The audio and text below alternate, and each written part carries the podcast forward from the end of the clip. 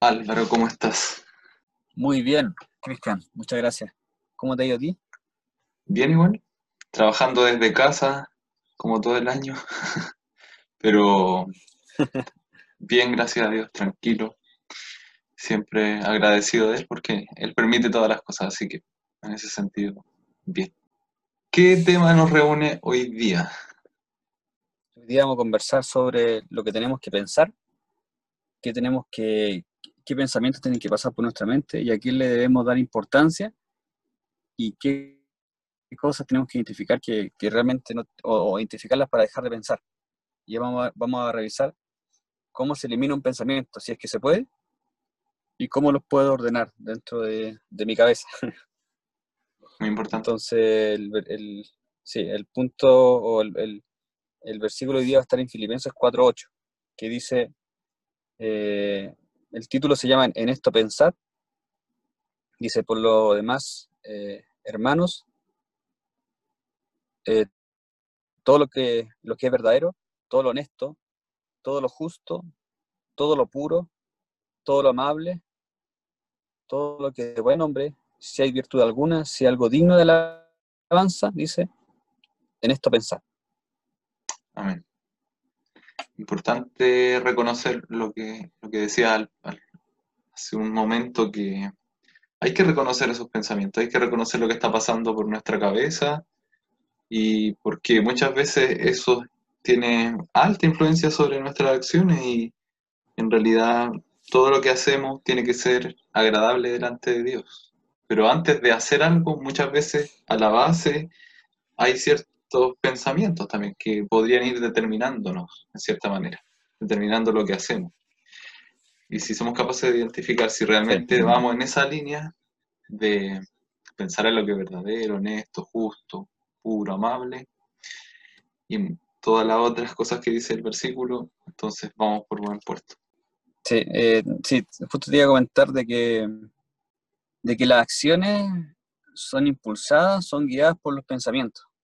Entonces, cuando uno ve el accionar de personas y, y uno queda como, como muy impactado, mira, para darte un ejemplo, ahora justo en la noticia está dando un, un extranjero que había hecho siete homicidios, lo estaban investigando por siete homicidios acá en Santiago. Mm. Sí. Entonces, uno se pone a pensar, claro, ¿cómo, cómo tenéis tanta...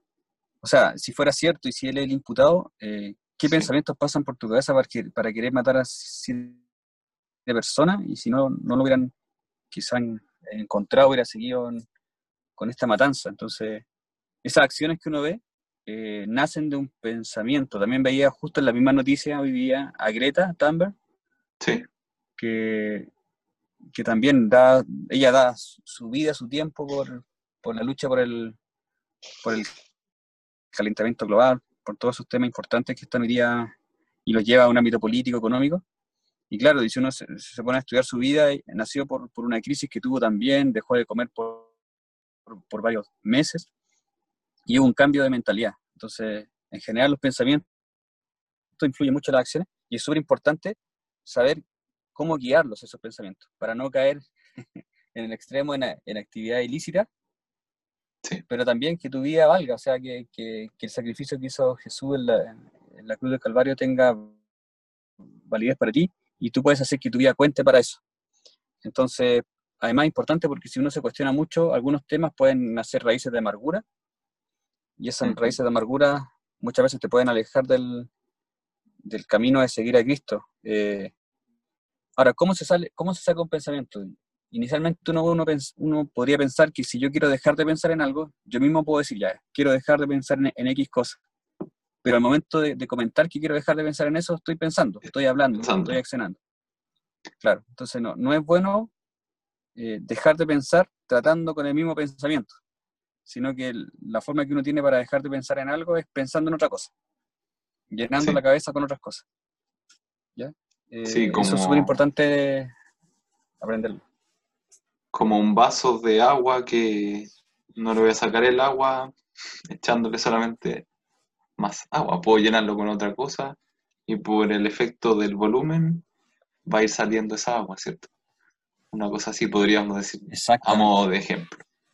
Pero también tiene que ver esto de, lo, de sacar un pensamiento en base a otro, porque ese pensamiento, el primero, está arraigado en la cabeza por otras cosas, pues, por, ciertas creencias, ciertas experiencias que a lo mejor eh, facilitan que, permanezca ahí. En cambio, a través de otros pensamientos, que puede ser un nuevo aprendizaje, por ejemplo, eh, una palabra diferente, una experiencia distinta, eso va a alimentar nuevas maneras de pensar, nuevos, nuevos enfoques que a la larga le van a quitar peso al pensamiento anterior. Por lo tanto, Dios, de hecho, tiene esa metodología de contraargumentar muchas veces las cosas que tenemos en nuestra cabeza, nuestras propias eh, creencias previas a través de su palabra. Y yo creo que aprendiendo la palabra de Dios, definitivamente nuestros pensamientos cambian. Sí, eh, eh, es muy buena esa analogía del vaso, porque es súper importante cuando uno está con, con aproblemado, con ansiedad, con pensando mucho en un tema, que, que, que ese pensamiento te, te, te acostáis, te levantáis con el pensamiento, ya hay semanas con el pensamiento, incluso hay personas que llevan años con un pensamiento, algo que no pueden solucionar. Entonces, ellos creen que tienen que seguir pensando en solucionar ese tema y, y, seguir pensando cómo llegar a una respuesta en ese tema. Y eso me da, me da pie al, al, al otro punto que quiero comentar hoy día, que, que, también es liberador, que Dios no te promete responder a todas tus preguntas, todas tus consultas, pero sí que estará siempre a tu lado. Porque hay personas que quieren encontrar respuesta a todo. Oye, murió un familiar, ¿por qué? Oye, eh, me ocurrió este problema financiero, ¿por qué? Y hay cosas que sí tienen respuesta y sí tienes que encontrar la, la respuesta. Pero hay temas que tú nunca vas a encontrar la respuesta. Y esos son los que te generan más ansiedad, más preocupación y que te pueden estar acompañando por años en tu vida. Y lo que quiero decir hoy día es que no tenemos la capacidad para responder todas las preguntas que existen en la Tierra. Y no es nuestra misión tampoco responderlas. Sino que nuestra única misión es que sabemos que cualquier situación que pasemos, Dios estará a nuestro lado. Y Dios nos entregará su, su consuelo y su abrigo. Sí, muy importante. Dios justamente no, no nos prometió darnos respuesta, pero como acabas de decir. Nos promete estar a nuestro lado. Y esa, eso es muy fundamental en la vida cristiana. Entender que no, no exentos de problemas o de dificultades o de cuestionamientos. Eh, tenemos que seguir adelante porque Dios no, nos acompaña.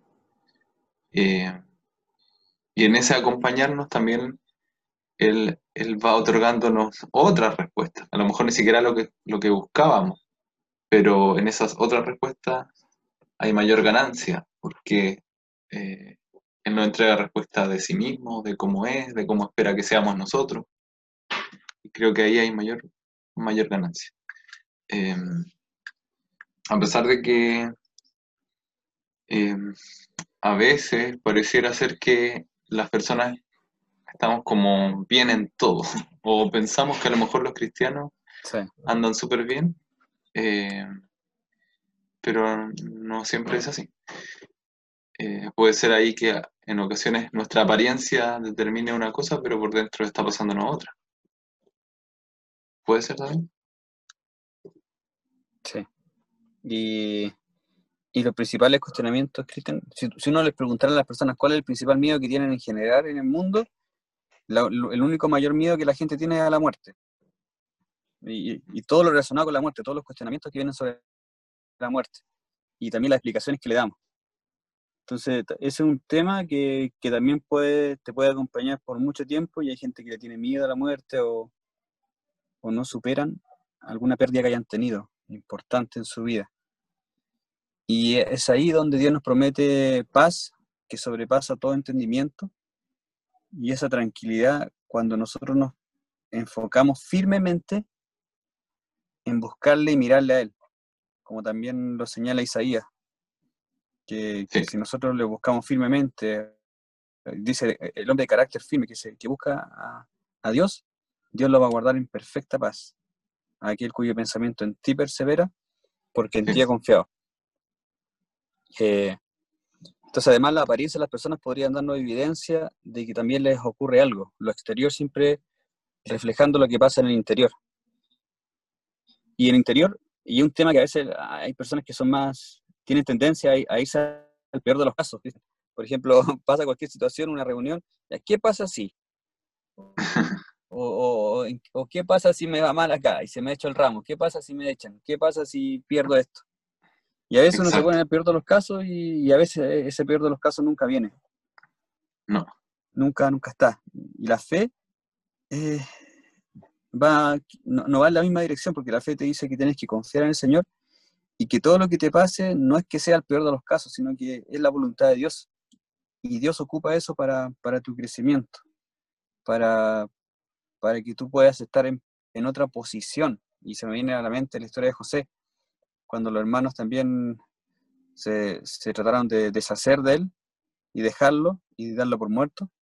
Pero era la mm. única forma que José, y de hecho él por eso después los perdona, la única forma que José hubiera tenido para salvar a su pueblo, del, del hambre que venía, de la pestilencia, de, de, esto, de las vacas flacas, como se le llama, y él después termina entendiendo eso y dice, no, no, sabes que no son ustedes, sino que fue el propósito de Dios. Y gracias a que pasó eso, yo estoy aquí hoy día.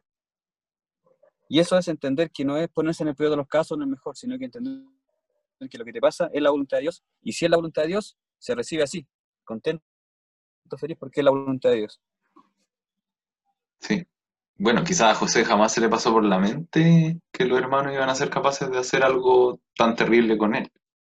Eh, pero tampoco se lo cuestionó en, el pasar del tiempo, ni recriminó a los hermanos por haber hecho eso, sino que fue capaz de perdonar.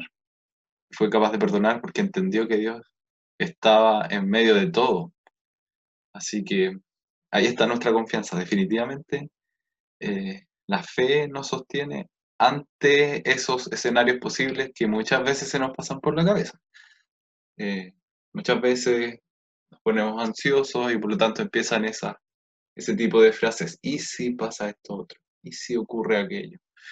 Y ante esa ansiedad, nuestro mejor remedio va a ser la fe, porque la fe nos ayuda a confiar y Dios, Dios va dando justamente la respuesta de que a pesar quizás de que llegasen a ocurrir esos peores escenarios, Él lo permite con algún propósito el propósito tenemos que estar dispuestos a conocerlo, a aceptarlo y, e incluso a agradecerlo en su momento. Así que sí. entendemos entonces lo importante que, que es este plano, el plano de los pensamientos. Y en este plano de los pensamientos Dios nos, nos invita, bueno, en este caso a través de lo que Pablo escribe a los filipenses, que pensemos primeramente en lo que es verdadero, ¿cierto? ¿Y qué es todo lo verdadero? Sí, ahí entramos exactamente al primer punto. Por lo demás, hermanos, todo lo que es verdadero. Lo verdadero es todo lo que viene de la palabra de Dios, porque la palabra de Dios es verdad. Jesús es el camino, la verdad y la vida. Y nadie va al Padre si no es por Él. Entonces, cuando hablamos de verdadero, de verdad, no podemos dejar de lado a Dios, no podemos dejar de lado a Jesús. Y la palabra de Dios también nos muestra quién es Jesús. Sí. Entonces, cuando, me dice tengo que pensar en lo verdadero, tengo que, tengo que pensar en Jesús, tengo que pensar en, sus, en lo que Él es, en lo que Él hace, en lo que él, en lo que él hizo también cuando vino a la tierra, en lo que sigue haciendo hoy día en nuestra vida. Y, y ese es el nombre sobre todo nombre. Es el. Rey de Reyes, el Señor de los Señores. Y cuando mi mente se empieza a llenar de Jesús, empiezo a tener distintas acciones en mi vida que reflejan la verdad. Siempre acción y reacción. Pensando en lo verdadero mm. puedo hacer cosas verdaderas o, mi vida puede reflejar eso. Entonces es súper importante llenar la mente como primer punto y por eso aquí también se menciona al principio con todo lo verdadero y es importante leer la Biblia, es importante eh, escudriñarlas, estudiarlas, eh, ojalá leerlas a sus hijos en la mañana, en la noche, eh, tener un tiempo de... Y esto no, no, tiene que ver muchas veces con la cantidad, si bien ayuda el tiempo, pero con la concentración. Como, como apartándose un tiempo y meditando. Y a, mí me, me, funciona, Cristian, cuando yo me cuestiono con mi esposa, nos hacemos algunas preguntas. Oye, ¿y, ¿y, esto por qué fue? ¿O por qué habrá dicho esto? Y cuando tú te cuestionas algo, como que empezás a ponerte en la situación ah, mira, yo creo que pudo haber sido por esto. O mira, esto pasó anteriormente. Y eso es escudriñar, eso, eso es estudiarla, eso es ver más allá de, de los versículos. Entonces, nos invita a que tenemos que pensar en lo verdadero. ¿Y qué sería lo contrario de lo verdadero? La mentira. La mentira. Y en la mentira no existen las mentiras como blancas, como dicen por ahí, o las piadosas, sino que algo que, que, que es mentira es, es algo malo. Eh, no es algo que es algo muy contrario a la, a la verdad. Y así se, se basan las falsas doctrinas, exactamente, y así se basan las falsas doctrinas, la herejía, las religiones que están contra el Evangelio. Eh, entonces, de ahí vienen que algunas personas prefieren otras espiritualidades, siempre alejándose de la verdad. Y fomentan actividades de honrar a, a, cosas, la idolatría, entregar el tiempo a, a situaciones, objetos que no, no, te van a, no te van a ayudar, y se les va la vida. Si, eso es, si, si al final la vida es tan corta, yo, yo conversaba con alguien hace un tiempo y mi esposa siempre se ríe, que esa persona nos dijo, no, pero si la vida es súper larga o súper extensa la vida.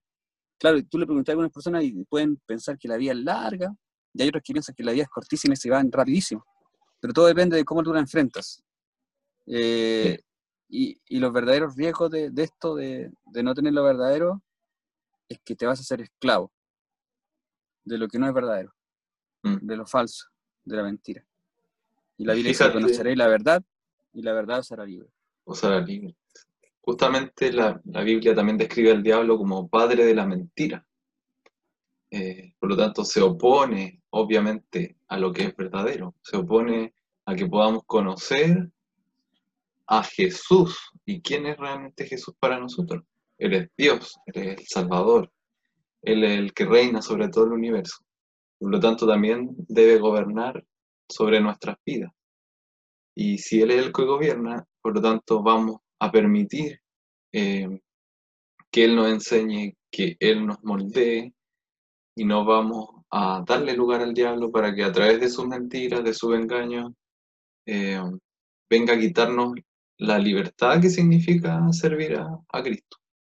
Eh, porque pareciera ser que somos más libres eh, cuando nosotros decidimos, porque yo decido, por ejemplo, no sé, alguien practicar otras espiritualidades o otras filosofías que podrían estar ligadas a una espiritualidad, como el tema del yoga, por ejemplo. Eh, pero frente a esa decisión, eh, no necesariamente hay plena libertad, sino que finalmente por los engaños que, que trae a la base ciertas prácticas o, o ciertas formas de expresar la, la espiritualidad, eh, al final nos esclavizan, no, no nos permiten disfrutar de Dios y en Dios está la verdadera libertad. Así que la primera invitación y la primera ordenanza del versículo es pensar en todo lo que es verdadero.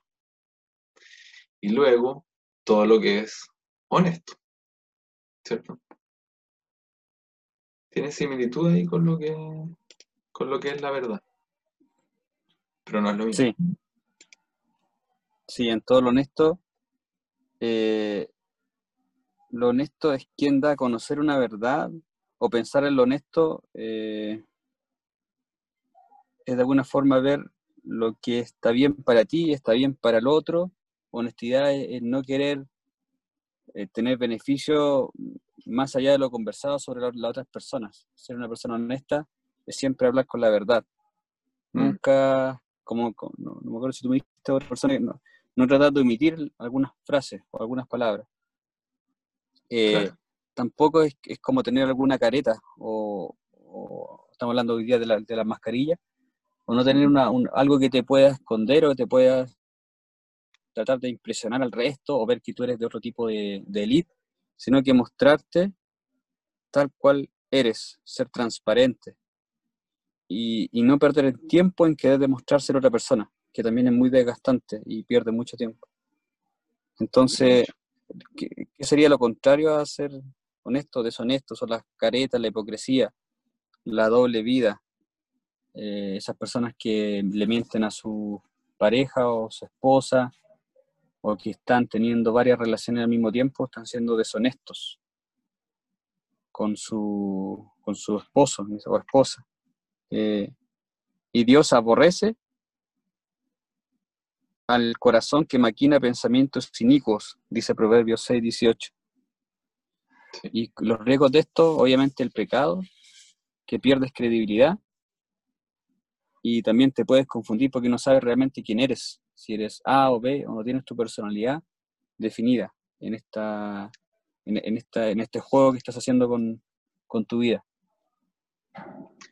Sí, porque finalmente el que no es honesto se enreda en, su propia intención de llevar una vida diferente. Esta cosa como de la doble vida, como decías tú mismo. Eh, y en ese enredarse se nos pierde también nuestra personalidad, nuestra identidad. Es más fácil finalmente ser honesto, ser transparente, es menos desgastante. Eh, pero es fuerte también saber que Dios aborrece al corazón que maquina pensamientos inicuos, lo que decía en el Proverbio 6.18. Creo que fuerte.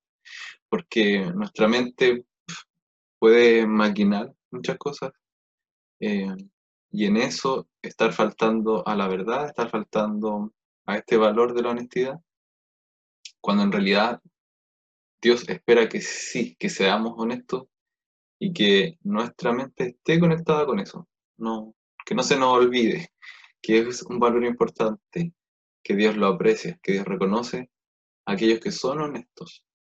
Y, es más, más liberador también. Ahí viene la tercera parte, todo lo justo, ¿cierto? Debemos considerar la justicia, por ejemplo, en el ámbito legal, ¿cierto? Porque muchas veces em, por ejemplo, si alguien eh, tiene a personas que están a su cargo, podría determinar no pagarle lo que concertó en un principio y creer que eso está bien, porque sencillamente él es el jefe o ella es la jefe. Y por lo tanto, para él o para ella eso puede ser justo, cuando en realidad es justo lo que se estableció legalmente, lo que se llegó a un acuerdo. Eh, hay personas que que prefieren, por ejemplo, llegar a ciertos beneficios, mm, como beneficios estatales, pero tratan de mentir o como de modificar algunos datos para poder acceder a ellos, porque también se entiende que, los beneficios muchas veces no están diseñados como para que la mayoría acceda a ellos, sino que hay criterios muy, muy específicos e incluso criterios que a nuestros ojos podrían ser injustos, que porque yo tampoco em, tengo la posibilidad de, entrar ahí, si igual lo necesito, qué sé yo, y por lo tanto eso nos tienta para mm, modificar nuestros datos o para falsear un poquito la realidad y acceder a esos beneficios. Pero estamos siendo justos al pensar esas cosas, al, al maquinarlo, podríamos decir también. ¿Estamos siendo justos o no? ¿Qué crees tú, Álvaro?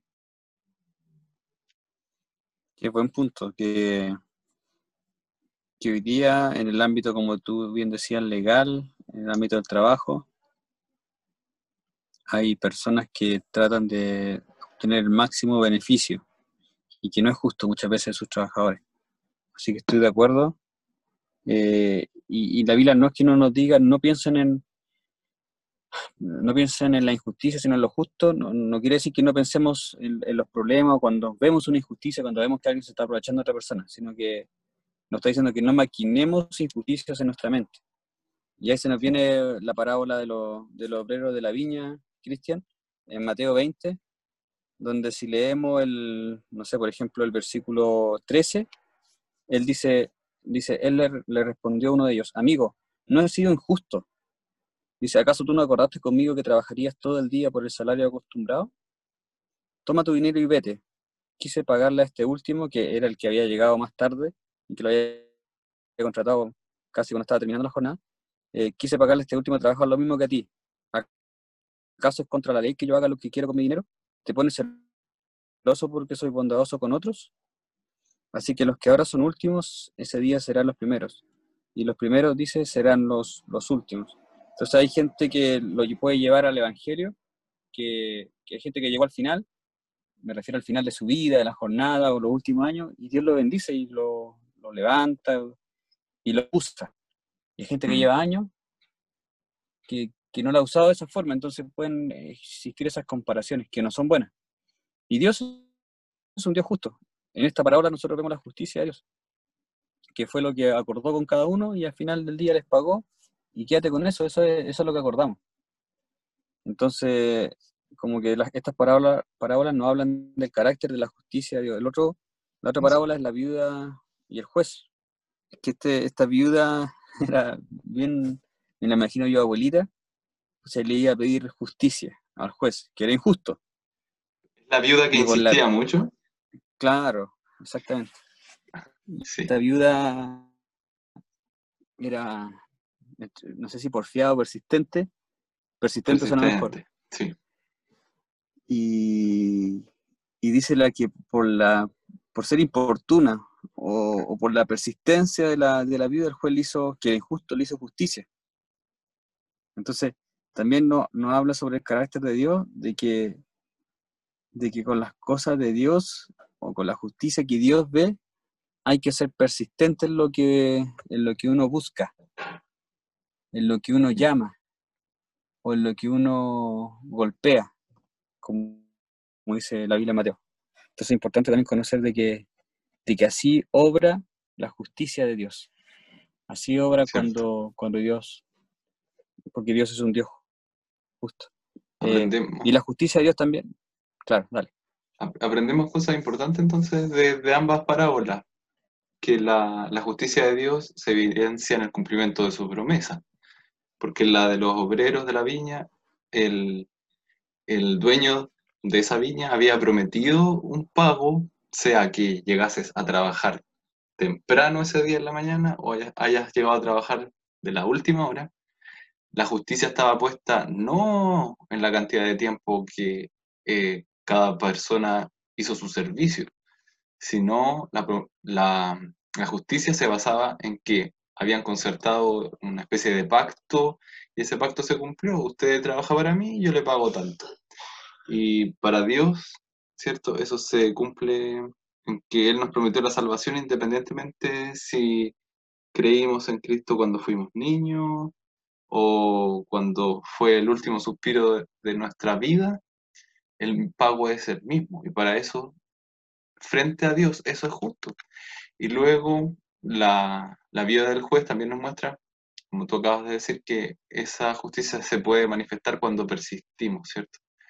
Por lo tanto, no podemos rendirnos, tenemos que perseguir la justicia, no rendirnos cuando no la estamos viendo ahora, ya. Pero sí Exactamente. es importante perseguir. No, totalmente de acuerdo contigo, Cristian, y qué bueno que lo hayas reforzado porque la persistencia, como dijimos, es parte de la justicia. Y si tú hoy día estás pensando en ser persistente con Dios, en buscarlo, estás cumpliendo en pensar en todo lo justo. Y hay millones de ejemplos. Yo sé que cada uno tiene, tiene el suyo, pero, pero por nombrar algunos, eh, todos conocemos de alguna persona que ya tenía una lista de oración.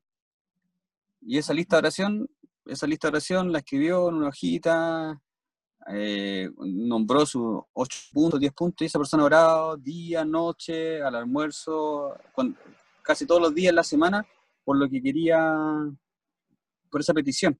Y yo me la imagino como la vida porfiada. Y después de, eso, de, ese tiempo recibió una respuesta. Recibió una, una respuesta que a veces un punto se habrá respondido al año, el otro al segundo, al tercero. Y hay otro que todavía está ahí, quizás no se ha respondido hoy día, pero lo que quiero decir es que esa persistencia, esa persistencia, esa persistencia de buscar, de buscar a Dios y de, ponerle eh, un recordatorio, una oración, trae sus frutos. Y si hoy día no lo ves, en algún momento va a llegar, porque no hay oraciones sin, sin respuesta. Todas, todas las oraciones nosotros creemos que Dios las responde, las escucha obviamente y la responde. La respuesta puede ser sí o no, o no es el momento pero, pero la responde. Yo, yo tengo ejemplos en mi vida también de cosas que me acuerdo precisamente con mi esposa, hablamos de repente, me acuerdo precisamente el momento en que iba en el auto con ella y oramos por ese tema. y como íbamos a trabajar los dos en la mañana, siempre en, ese, cruzando una calle en específico hablábamos por el mismo tema. Y, hoy día vemos la respuesta. Y, fue tal como lo pedimos. Entonces, esos son los que llenan de, esos testimonios llenan de fe en nuestro corazón, de, saber que eso es parte de la justicia y de lo que tenemos que meditar. Sí, sí. Y está en Dios la respuesta. Ahora, eh, lamentablemente, nuestra naturaleza humana nos lleva a pensar muchas veces en lo contrario, por lo que es injusto, en el cómo obrar mal, en el engañar al sistema, en maquinar cosas que, podrían perjudicar a otros, como la venganza, o incluso el abandono, así como, por ejemplo, puede ser algo tan cotidiano y quizás lo tenemos hasta normalizado que un papá abandone a su familia porque, no sé, se fue con otra mujer o porque eh, no soportó más cierta situación en la casa y decidió irse, pero no, y esa decisión la tomó obviamente habiéndolo pensado antes, pero no es injusto dejar a su familia sin un papá, dejar a sus hijos sin un papá. No es injusto tomar la venganza por las propias manos sabiendo que Dios es el único que puede darse esa, no sé si decir lujo, pero es, al único al que le compete saber si es necesario vengarse de alguien o no. Para nosotros, para, para nuestra naturaleza, hacer una cosa o la otra puede ser justo, porque yo merezco el pago, porque eh, necesito, no sé, en el caso de la venganza, necesito desquitarme de lo que me hicieron. Y ante esa posibilidad creemos que estamos haciendo justicia pero no es así. Y, si alguno de nosotros lo ha pensado, es mejor arrepentirse y solamente dejarlo en las manos de Dios, seguir confiando en, su promesa de que Él es justo y verdaderamente justo, porque es capaz de ponerse en todos los lugares, tanto en aquel que parece ser víctima de alguna situación como que aquel que parece ser el victimario, y que situación que posteriormente puede llevar a pensar en la venganza, pero él mira todo el contexto, mira todo lo que sucedió y él sabrá qué es lo que es justo ante una situación y otra. Mejor dejarlo en las manos de Dios, porque si no, vamos a caer en los riesgos, vamos a seguir afectando a nuestro entorno inmediato de manera negativa, vamos a sufrir las consecuencias por muy cristianos que seamos, porque nuestra, si, nuestros pensamientos determinaron alguna conducta que que no nos beneficia y que no beneficia al resto, las consecuencias van a venir de forma natural. Así que es mejor replanteárselo, meditarlo y arrepentirse si es que hemos estado pensando en lo injusto. De acuerdo. El próximo punto, Cristian, es todo lo puro. Y en la pureza, cuando uno piensa en la palabra, eh, es inevitable relacionarlo con la santidad, que como bien sabemos, la santidad no es un fin, no es que yo llegue un día y diga, ya, soy santo y aquí se terminó, sino que es un camino que tenemos que recorrer hasta el día que Dios nos, nos vayamos a su presencia. Entonces, la pureza puede ser vista por los demás y los impuros se identifican a los puros. ¿Por qué? Porque si vemos un ejemplo súper práctico, Cristian, de bañarse. ¿Por qué nos bañamos? Porque cada día nos ensuciamos naturalmente. Sin hacer nada, por solamente el hecho de estar te, vas a ensuciar. Hay polvo, eh, empieza a aparecer otros tipos de dolores porque no te bañas. Entonces es una necesidad hoy día asearse y es inevitable bañarse. Entonces, haciendo el, paralelo, Dios nos lava también con su sangre.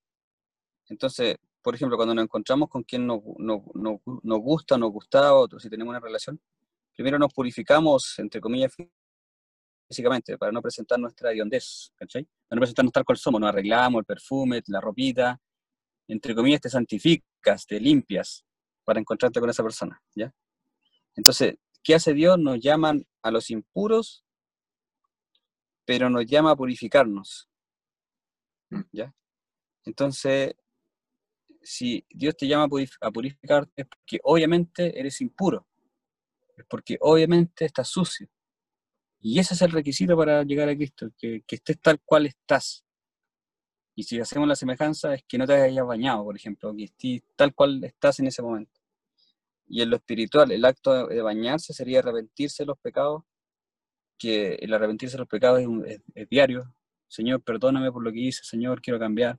Es un arrepentimiento, no es que yo pida perdón por todos mis pecados pasados y futuros, sino que es un camino de santidad donde Dios me va mostrando, por medio de su Espíritu Santo, de su palabra, qué cosas tengo que mejorar. Y practicar la palabra de Dios, orar, sería el tema de vestirse, eh, afeitarse, adornarse y presentarse lo más limpio posible. Entonces, con este ejemplo, ¿qué quiero decir, Cristian? Que, que no es una bañada para toda la vida. no sirve. un punto en que no, no, sirve así. Todos los días tienes que bañarte, eh, por lo menos, para que puedas, quizás hoy día con el teletrabajo se te puede olvidar un día, pero en tiempos de, normales, que no hay pandemia, eh, el mismo día a día te va ensuciando y, y el mismo día a día también te va ensuciando espiritualmente. Si tú no haces nada, te ensucias espiritualmente. Si tú no buscas de Dios, te vas ensuciando espiritualmente. Entonces, el acto de bañarse es un acto de buscar de Dios. Y en el momento que yo busco de Dios, me voy alejando del pecado y me acerco a Cristo para, para llenarme de lo que Él tiene para mí. Sí, es cierto.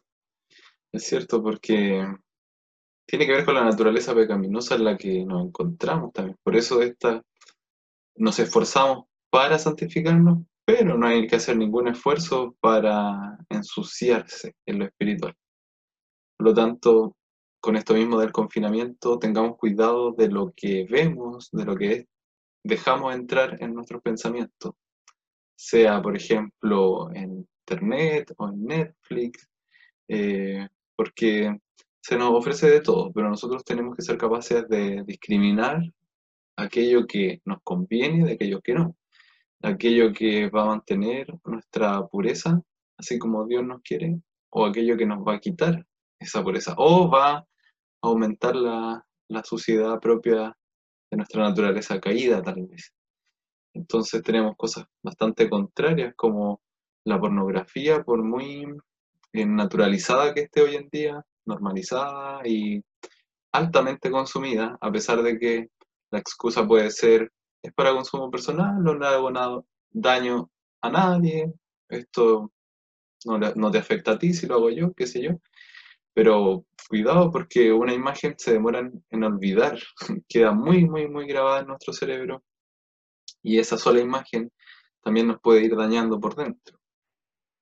Muchas veces tenemos conversaciones que no edifican, hablamos cosas que son vulgares, nos referimos a, otras personas, no con buenas palabras ni tratándolos bien, sino que nos referimos a ellos maltratándonos.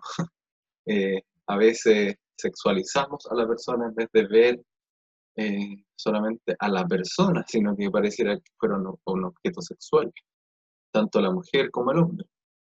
O, somos groseros, qué sé yo. Y eso tampoco es parte de la pureza. Eh, ¿cierto? A veces nos involucramos en negocios sucios, mm, cosas que no sabemos que no están bien hechas, sabemos que, que no es lo más transparente, no es lo más honesto, pero aún así nos involucramos en eso. Por lo tanto, estamos con el riesgo de quedar con ataduras espirituales o adicciones. Por ejemplo, eh, la pornografía es muy tiene mucho riesgo de crear adicción. Eh, por decir alguna de las cosas que, afectan nuestra pureza y que al mismo tiempo trae otras consecuencias. Eh, también esto, todo lo que hacemos que no es puro, como también es parte de nuestro testimonio, lo afecta. Otras personas se dan cuenta. Y ya lo decíamos hace un ratito, cuesta más limpiarse que ensuciarse. porque parece que nos ensuciamos de forma más natural, mientras que el, limpiarse involucra toda una serie de acciones para, para lograrlo. Aún así tenemos la esperanza de que siempre Dios, Dios nos, ha prometido, purificarnos y nos lava a través de su sangre. La sangre de Cristo nos limpia de los pecados. Por lo tanto, nuestro trabajo estará en arrepentirnos primero, en confesarlo, confesar si es que nuestra mente no está pensando las cosas puras y seguir. Sí. Y además, Cristian, es raro que un cristiano que haya pasado por, la pornografía te, te, dé un consejo y te diga, no, dale, nomás ve pornografía, si, te ayuda, te hace bien. Es muy raro. Si una persona ha sido cambiada por Cristo, lo único que te va a decir, sale de ahí. Eh, sale ahora que estáis recién empezando, porque entre más te ingreses, más te va a costar salir. Y no solamente salir, sino que vaya a quedar con más secuelas en tus pensamientos, en tus recuerdos. Después cuando, cuando quieras, no sé, tener tu pareja, tu esposa, tu esposo, la, la satisfacción no va a ser como normalmente, sino que siempre vas a querer más. Esas imágenes te van a volver a tu mente. Entonces no es algo que te, que te haga una bendición, sino que totalmente al contrario es algo que te ensucia y te ensucia mucho. Si lo llevamos a, a la analogía que hacíamos con el cuerpo, es como que te, te vaya al barro con los chanchos y que hay sucio totalmente. Totalmente. O más que eso, te expone mucho al sol y que hay con daño permanente en tu piel, para darte un ejemplo. Son cosas que, Dios puede sanar exactamente, pero, pero los pensamientos, el recordatorio, la mente, no es algo que, vaya a salir tan rápido, sino que cuesta que, salga. Y ahí pasamos al, al número 9, Cristian, que es todo lo amable. Tenemos que pensar en lo amable, y lo amable, la amabilidad viene de amar al prójimo. Eh, se nos viene a la mente el buen samaritano, una persona muy amable que vio eh, alguien de valido, ¿cierto? Que, había pasado, hay una canción de Marcos Vidal que habla también sobre el buen samaritano que, que, da ejemplos de que quizá pasó un líder de alabanza, un pastor, pero como iba tan rápido a la iglesia, no, no, quedó a verse ahí la persona que había estado, la, habían robado, la habían pegado. De hecho, me acuerdo que hicieron un experimento con unas personas en un seminario que tenían que ir a predicar o ir a una actividad importante y pusieron un buen samaritano ahí, justo a la entrada o cercano donde tenían que, hacer esa actividad. E increíblemente, ninguno prestó atención a la persona que estaba ahí. ¿Por qué? Porque iban tarde, ¿por qué? Porque tenían que preparar algo. Entonces, la amabilidad es potente, porque la amabilidad no es solamente besito, besito con el resto o darte muchos abrazos, sino que implica que tú tengas que perder algo, y ese perder algo puede ser tiempo, o sea, perder en el sentido de, que se te va, pero yo lo miraría más como una inversión. Pero es como que tienes que entregar algo, tienes que dar tu tiempo, dinero, como lo hizo el buen samaritano, ponerte en los zapatos del otro. Yo creo que el mundo mejoraría mucho si la gente fuera más amable, si uno mismo, si nosotros mismos, Cristian, fuéramos más empáticos, más amables, si hiciéramos la vida un poquito más fácil, porque muchas veces como dice una canción, es más fácil ponerse en una actividad o en una actitud crítica, o hay unas palabras que son como media sarcásticas, que mm. rayan, que rayan entre lo que, lo que puede ser considerado pesado o lo que es parte de tu personalidad. Y esas mm. cosas te van siendo una persona desagradable para el resto. Y la amabilidad, lo importante y lo potente de esta palabra es que no, no la defines tú, no es que yo me autodefina yo soy amable, créanme, yo soy amable, sino que te la definen las otras personas que pasan tiempo contigo. Ellos son las que te pueden decir, eh, verdaderamente el cristiano es una persona amable, apacible, muy agradable. Entonces se, relaciona con el buen trato, se refleja en actos, en humillarse, en dar, agradecer. Eh, parece que hoy día las personas tuvieran más asociada la amabilidad con temas o intereses económicos. Ya, si tú tienes dinero, yo soy más amable contigo porque sé que tú me puedes dar algo, por ejemplo. Pero, pero ¿qué es lo contrario a ser amable? Eh, pucha, quizás es, mirarlo como con, con, siendo déspotas con ellos o no queriéndolo o mirándolo del hombro para abajo, como se podría decir. Pero la Biblia nos dice que tenemos que considerar a los otros como superiores a uno mismo, como mayores a nosotros mismos. Y, en este mismo sentido, que es lo contrario de la amabilidad? Es la ironía, la burla, la soberbia, el infundir miedo, la envidia. Y los, los riesgos de esto es que te vaya a ganar, te vas a ganar el odio de los demás, eh, el dañar, el herir a los demás. Y lo más fome es que vas a hacer morir al hermano con tus palabras o con tus dichos. Y la Biblia es clara, si alguno hace caer a alguno de mis pequeñitos, dice la palabra de Dios, o alguno de tus hermanos, vienen, vienen un gran castigo. Sí, mejor le, fuera atarse una piedra al cuello y lanzarse al mar. Algo así, sí. Creo que está en el mismo contexto, ¿cierto? El, otro día le consultaba a un niño que me dijera las características de las personas de su familia. Él vive con su mamá y con su abuela. Entonces, de ambas, eh, logró identificar que en común ambas eran amables y comprensivas. Y ahora lo recordaba mientras estábamos hablando de esto, porque realmente para él era muy importante esa actitud de parte de su abuela y de su mamá. Porque esa amabilidad le permitía sentir justamente que en su casa lo tratan bien.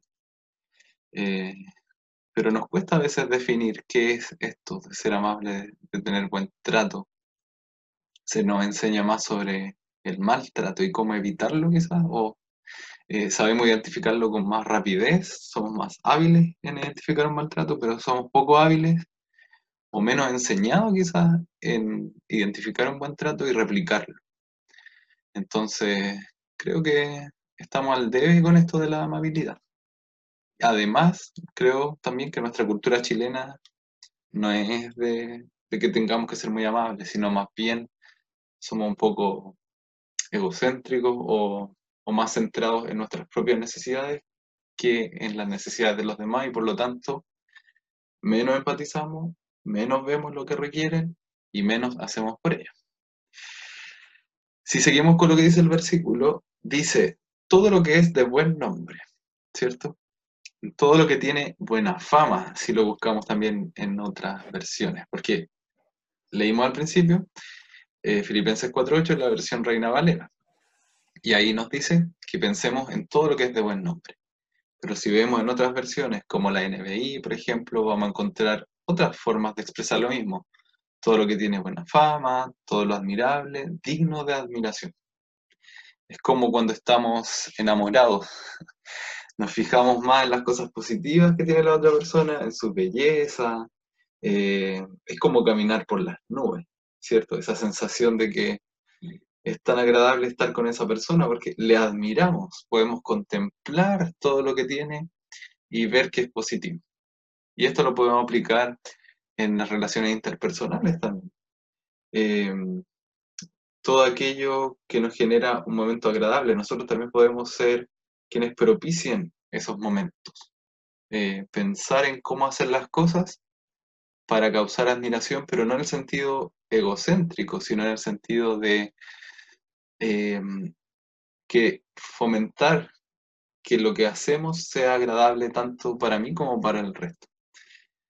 De hecho, si nos situamos en Apocalipsis, y, volviendo al tema de, de estar enamorado, ¿cierto? De esta admiración que nos causa el otro, justamente Jesús, hablando a una de las siete iglesias, dice que una cosa tengo contra ti, que has perdido tu primer amor.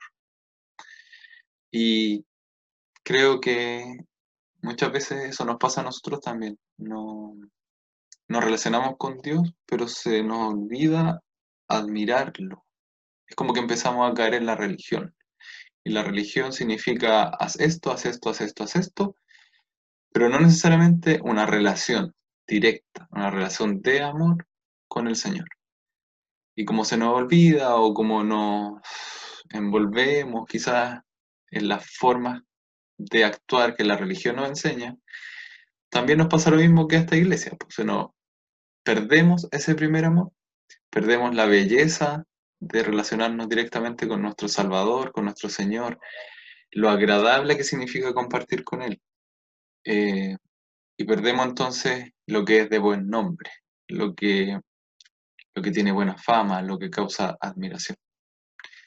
Por lo tanto, aquí hay un llamado también, pues, el llamado a vivir en el primer amor. Y que ese primer amor se mantenga aun cuando pasen los años, para que este amor no se vuelva como ocurre en muchas parejas, que, que se transforma en un amor más bien del compromiso, una cosa así como familiar, no, no íntima, ¿cierto? Eh, y ese compromiso tiene que ver con, con, seguir haciendo las cosas como las hemos sabido hacer hasta ahora nomás, eh, y no necesariamente por la admiración que me causa el otro, y, por, y que esa admiración me inspire a respetarlo, a tratarle bien, eh, ¿cierto? ¿Crees que tiene que ver con eso también, Álvaro? Sí, Sí, concuerdo contigo y de hecho una de las terapias cuando las parejas están volviendo, como dices tú, en la rutina o en el día a día es volver al inicio. Oye, ¿cómo se conocieron? ¿Qué fue lo primero que te gustó de ella, de él? Eh, ¿Cuándo te enamoraste realmente? ¿Qué fue lo que te hizo clic? Eh, ¿Qué es lo que más te gustaba de él? Entonces, cuando uno empieza a volver al, al inicio, al primer amor, empiezan a venir pensamientos que, que son de buen nombre en la parte de la iglesia pasa lo mismo. A veces uno va a la iglesia y, en el día a día se olvida, ah, pero, pero ¿por qué, qué estoy haciendo? ¿Por qué? Y ahí uno recuerda cuando Dios lo llamó, o cuando uno por primera vez fue a la iglesia, o cuando, no, no sé, cuando se acuerdan cuando ustedes anhelaban que llegara un día jueves, un día martes, un domingo, para ir, porque era maravilloso, porque era algo nuevo, era algo que te, que te wow, que te, era como una inyección de, fe, de esperanza. Y cuando empezáis a, recordar el pasado, el primer amor, te das cuenta que a veces estás muy lejos de eso. Y por eso que la Biblia dice, has perdido el primer amor. ¿Y cómo vuelvo al primer amor? Pensando en, qué pasaba en el primer amor. Esos pensamientos. Eh, de hecho, por ejemplo, esto se relaciona también con los viajes. Eh, si uno se pone a pensar en un viaje maravilloso, Europa, Cancún, playas, arena, y te pones a pensar en eso, es como que, es como que te empiezas a sentir distinto, como más relajado, o, o empiezas a pensar en vacaciones. Y no es que la Biblia nos diga piensen en los viajes o en eso, pero sí, claro, pero sí nos invita a ver la parte agradable de la vida, en pensar lo que es de buen nombre.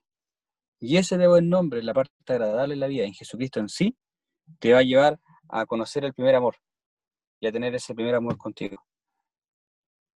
Sí, sí. Casi que nos fuimos eh, por todo el lado romántico, pero, pero Dios también tiene esa parte, eh, porque es un Dios admirable, Él es bello, y, no podemos perder la belleza de, de poder relacionarnos con Él, no, no hay que perderla, hay que mantenerla. Así que, buen punto, entender, hacer esta analogía también como entre los viajes y los agradable que es estar en una playa. Asimismo de agradable puede ser pensar cómo es. Por ejemplo, me acuerdo muchas veces cuando adolescente pensando con los amigos, ¿y cómo será cuando lleguemos al cielo? Oh, y las calles de oro, y cómo será, y, y ver a Jesús y estar ahí con él, cerquita, al lado de él, abrazarlo, que sí. Entonces, esa capacidad de imaginar cómo puede ser una vida eterna con Dios, hay belleza en eso también y también nos infunde esperanza. No es solo parte de una imaginación, sino que es parte de una, de una verdad que también teníamos que, perseguir.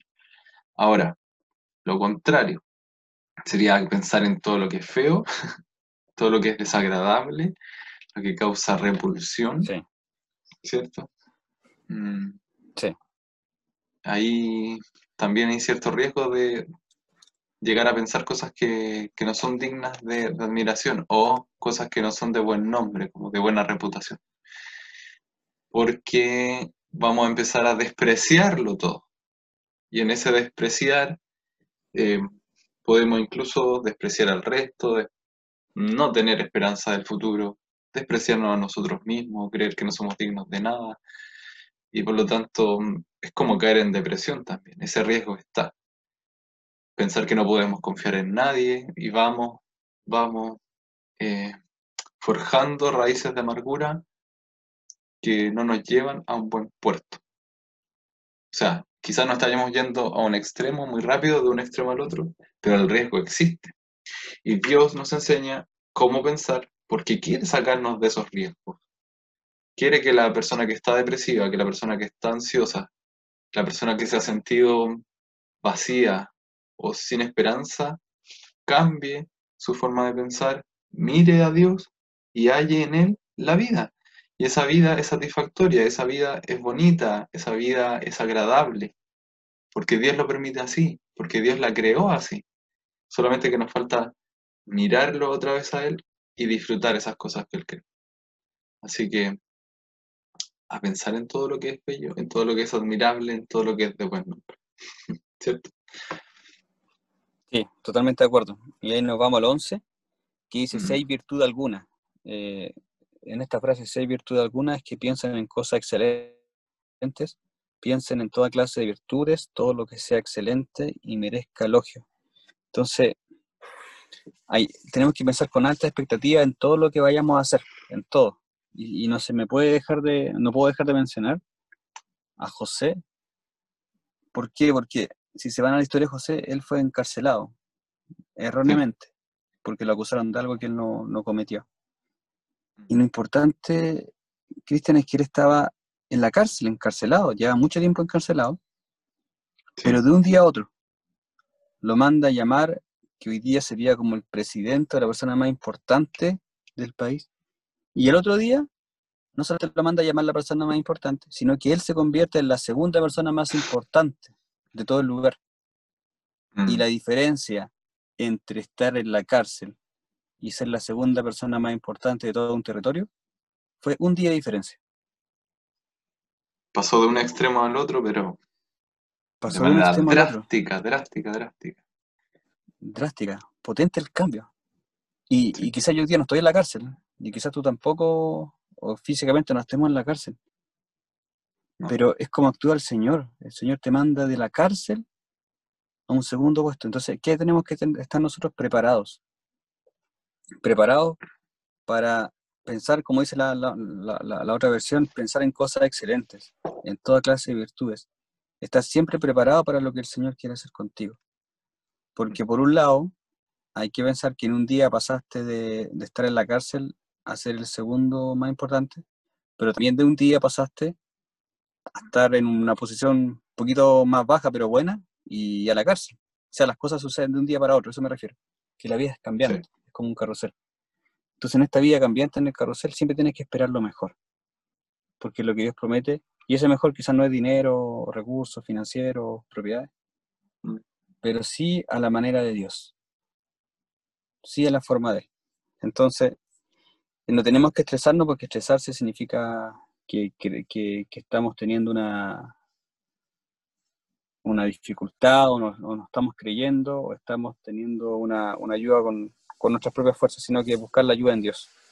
Y Dios, con las capacidades que Él nos da, vamos a poder seguir y salir adelante. Entonces, eh, tenemos que buscar la verdad, la justicia, como decíamos anteriormente, todo lo que, es bello.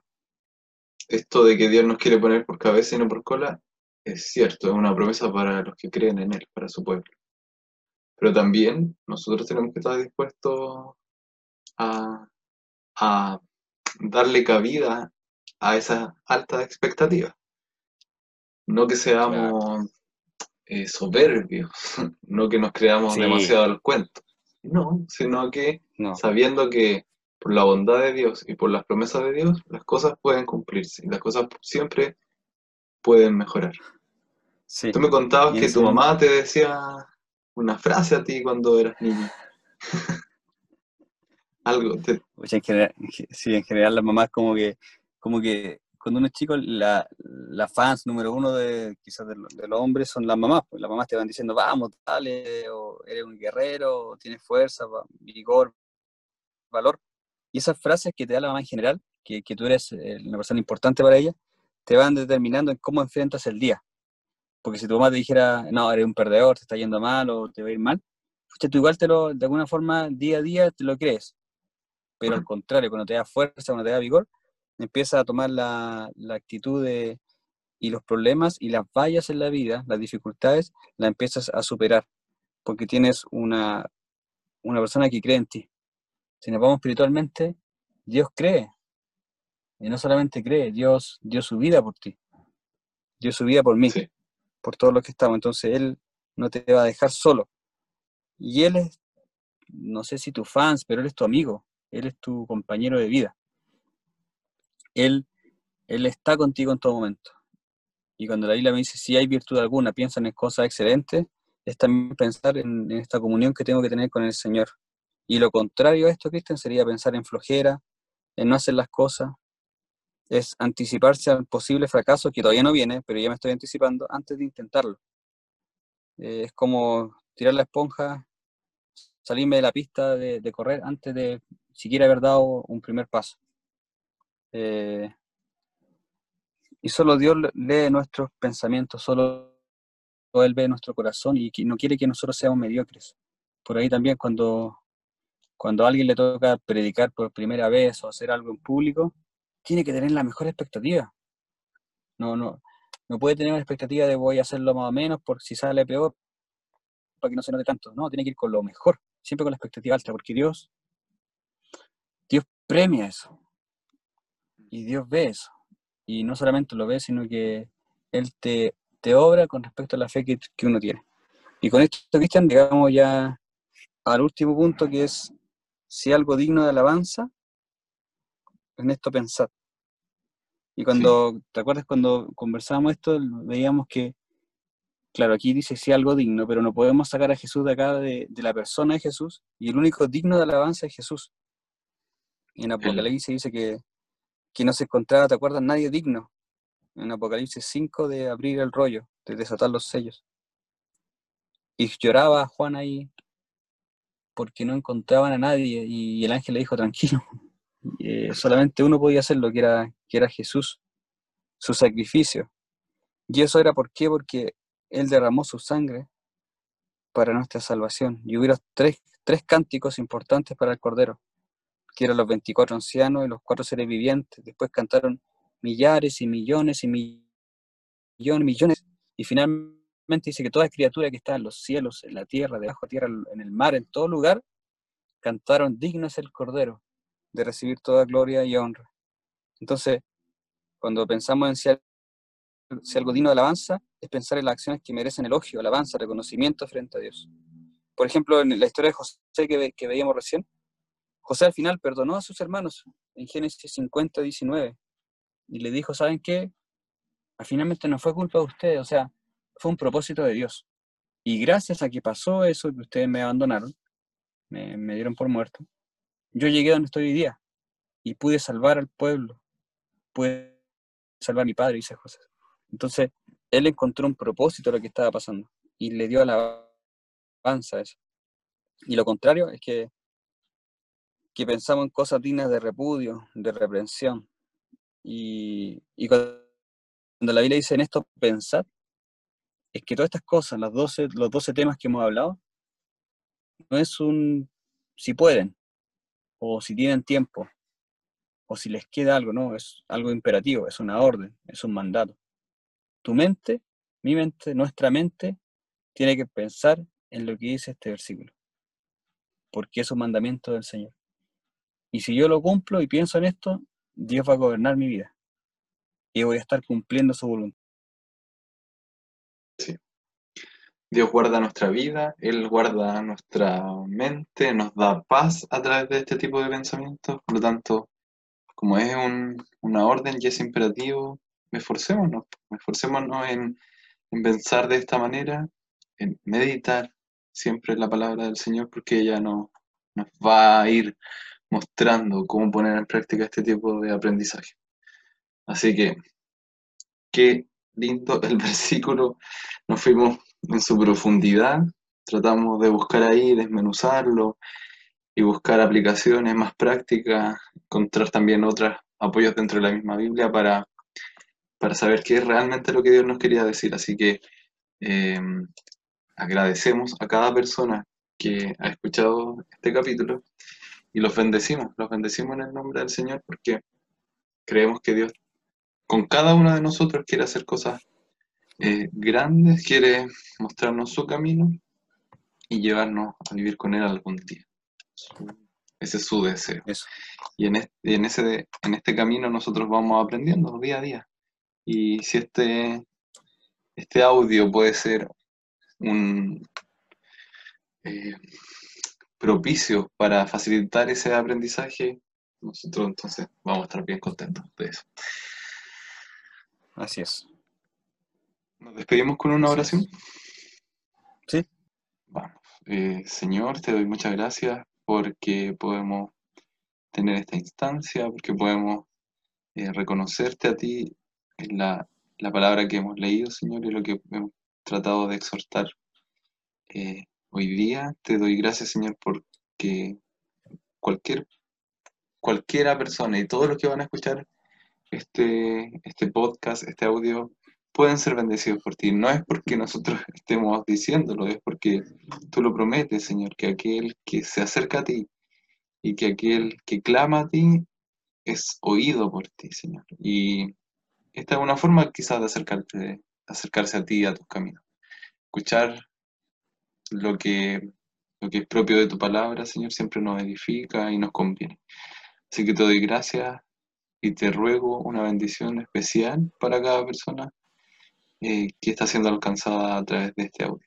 Gracias, Señor, y todo lo que te pido es en el nombre de Jesús. Amén. Amén. Dios le bendiga a todos. Muchas gracias, Cristian. Nos estamos viendo. Gracias, Álvaro. Chao. Igual. Chao, chao.